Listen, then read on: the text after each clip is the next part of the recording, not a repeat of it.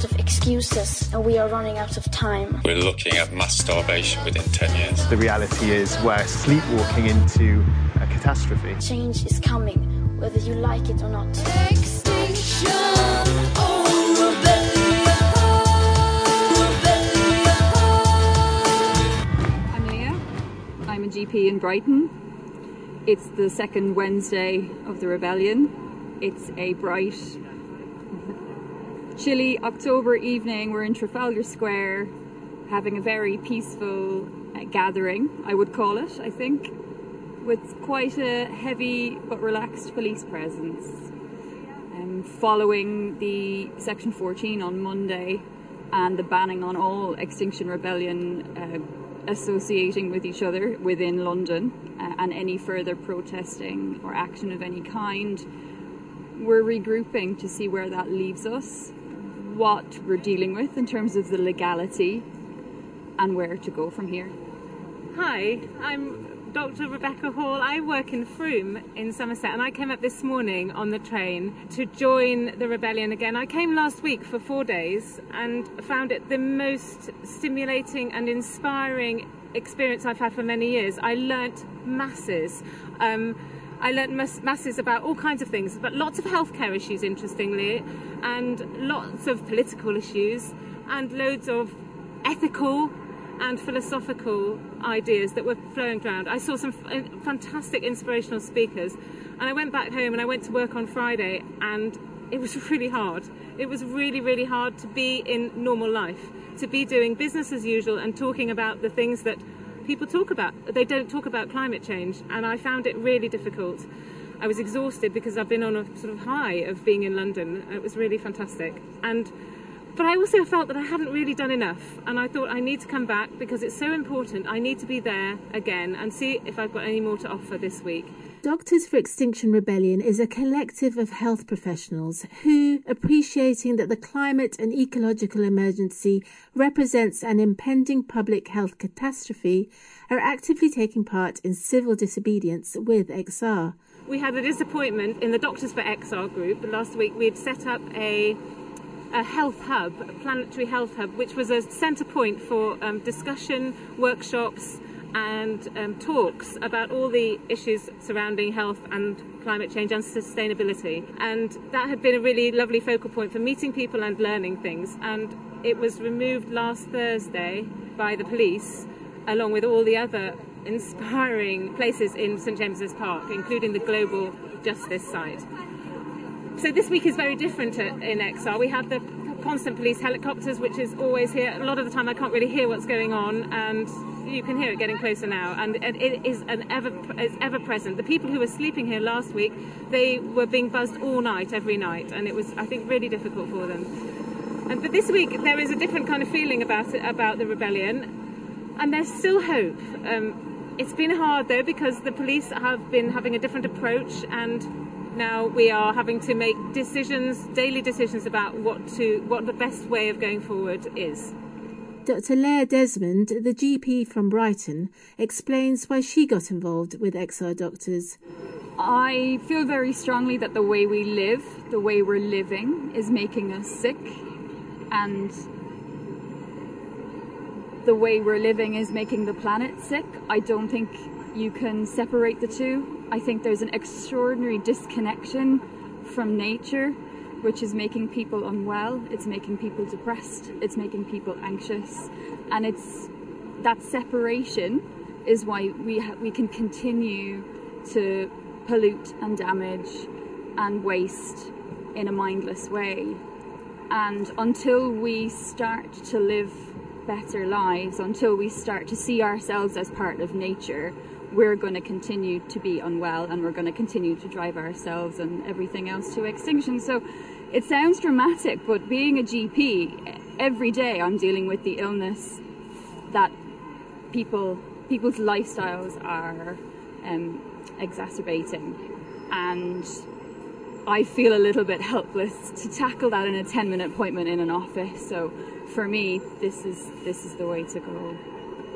My motivation is quite quite personal, as I think a lot of people's is. Um, I have always been slightly on the periphery of the green movement, but when the IPCC report came out last September um, with catastrophic scientific evidence that we were heading in a very, very to a very bad place, I became really, really depressed, um, profoundly depressed, so that I found it actually quite difficult to get up. I had a lot of very dark thoughts, um, and I, I'm very nervous about the front this winter actually. But I, I sort of shut myself off from all media sources, and only in April did I vaguely become aware of something going on in London, and I then realised that actually I wasn't the only one feeling this way. I'd been I'd spent the nine months just thinking I feel completely alone. I don't understand the world that doesn't get this. It's weird, and I I became aware that other people were thinking like this. And actually, since April, I found the courage to join them, and and it has been um, a very healing process for me to be part of something much bigger than me and much bigger than all of us, um, hoping that we can make some kind of change. Um, because the way that we go, if we don't make change, if we carry on business as usual, is terrifying. And I'm really happy to be part of that Doctor X. I'm meeting people, um, inspiring people, and find you know meeting inspiring people the whole time. It's wonderful. But what is it like for doctors and health professionals, pillars of the community, choosing to break the law in order for the government to take action? Many XR medics are gluing themselves to government departments and purposely putting themselves in situations where they risk arrest. There's definitely a sense of change and learning as we go, and we all accept very much that we are not in our comfort zone and that we are figuring it out as we go by listening to each other. And I think this morning we had quite a heated meeting, so that was quite interesting. We are all from a diverse background and we're not necessarily all going to agree but to focus on the things that we do agree with and what it is that we do want to achieve as doctors and what's the benefit of throwing that title behind what we're trying to do. And then how do we feed that back into our daily working lives as well? Yeah, we're all aware that it, there's been a lot, big build up to these two weeks, and it's been very exciting and um, and fantastic to be part of it, but we're also aware that we have other res- big responsibilities back in our normal lives, and we want to somehow sustain sustain the experience that we've gained here into our into our normal lives, so that we can continue our work and continue being seeds of spreading what we've learned here to our to our communities, which most of us are finding that are not so supportive. We, I think, I can speak for everyone in the group that we are all little little tiny individuals in wider communities, medical communities that don't have, and we don't have support. There certainly aren't any other doctors XR doctors for XRYI work. Um, so that's another aspect of it being really, really good to be part of. As GPs, Becca, Leah, and so many medics involved in XR doctors are passionate not just about their patients' care, but about the looming health crisis that the climate and ecological situation entails.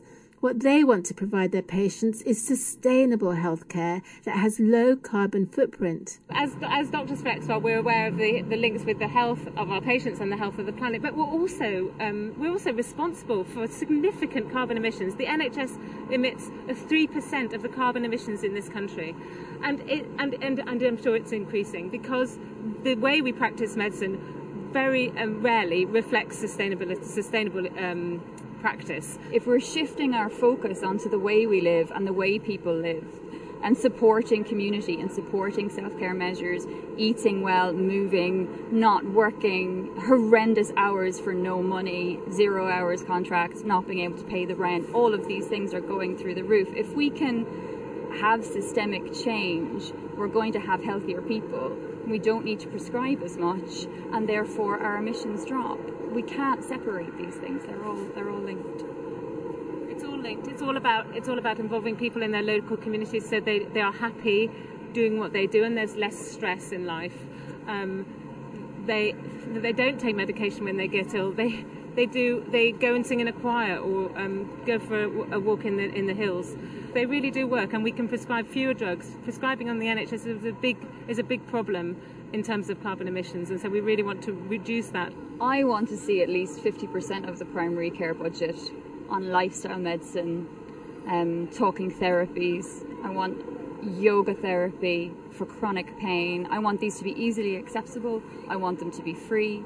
I guarantee we'd be able to reduce not only our prescribing but our emissions, and we would have happier, healthier communities and a happier, healthier planet. I think we need, need major change in government policies around food, around agriculture. We need um, they, they, need to look seriously at land use so that we're not producing loads and loads of big agri agricultural, um, massive agricultural farms. Everything needs to be on a smaller scale, much more manageable at a human level, so we can benefit from that. So that we so that we can eat healthy diets by not spending a lot of money. At the moment, it's all about processed food. I think that it's very important that those sectors are also part of the, the systemic change that's needed. As we're hearing, sustainable healthcare is about addressing our ills, not just through pills, but by encouraging prevention, encouraging us to get out there, outside, into nature, to run, to garden, to sing, to be fully involved in life and our communities. XR podcast reporter Mark Smalley met Becca and fellow GP Dr. Jenny Thackeray during the first week of the rebellion. Here in the XR People's Republic of St James's Park, uh, among the great London plane trees shedding their leaves, uh, is a big white tent uh, called the Planetary Health Hub.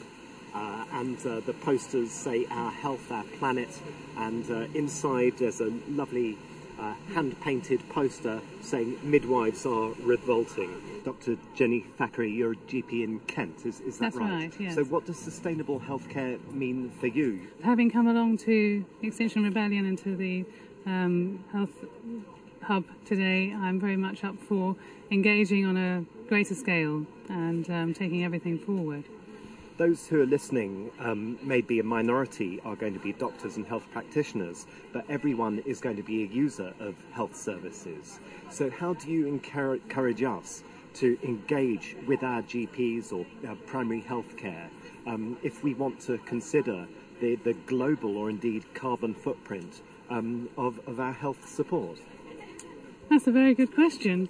Um, I think essentially it's about um, remaining open minded and listening to the change in climate that's not just happening uh, on a temperature scale, but in, in the population at, at large. Becca? I think there are quite specific things, actually, if we look at shared decision making, about challenging your doctor, saying, well, are these the only, is this the only choice I have? Actually, is there an alternative? And actually, what if I, what if I do nothing? What is the outcome if I do nothing with this problem I have today?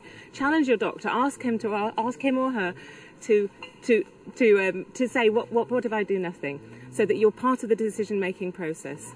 Well, and the risks as well. I mean, uh, at the end of the day, nothing is for certain when you're dealing with biological systems and people.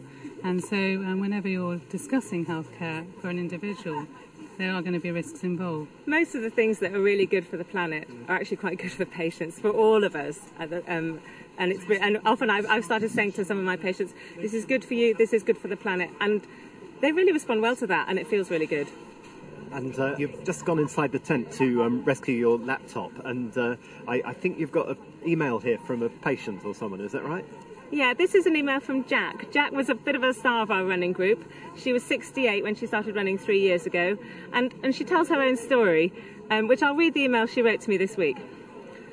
Since I started running, I've also started more dance, Zumba, yoga, strength, and weights still do my drumming. I do, some I do something active most days in spite of arthritis and taking three hours to be road ready every morning. I just work with what I've got and pace myself accordingly.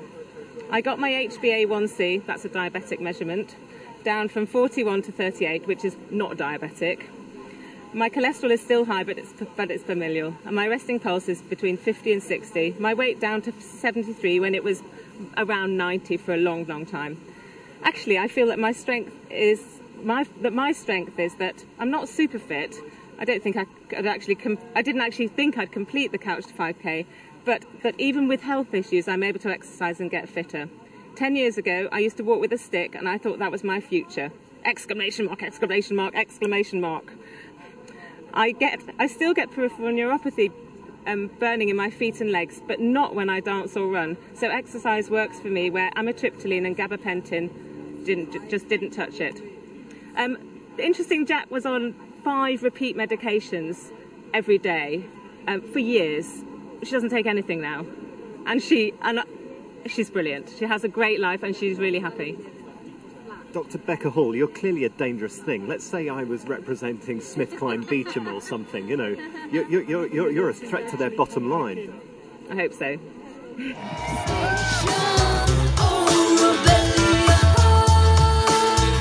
You have run out of excuses, and we are running out of time.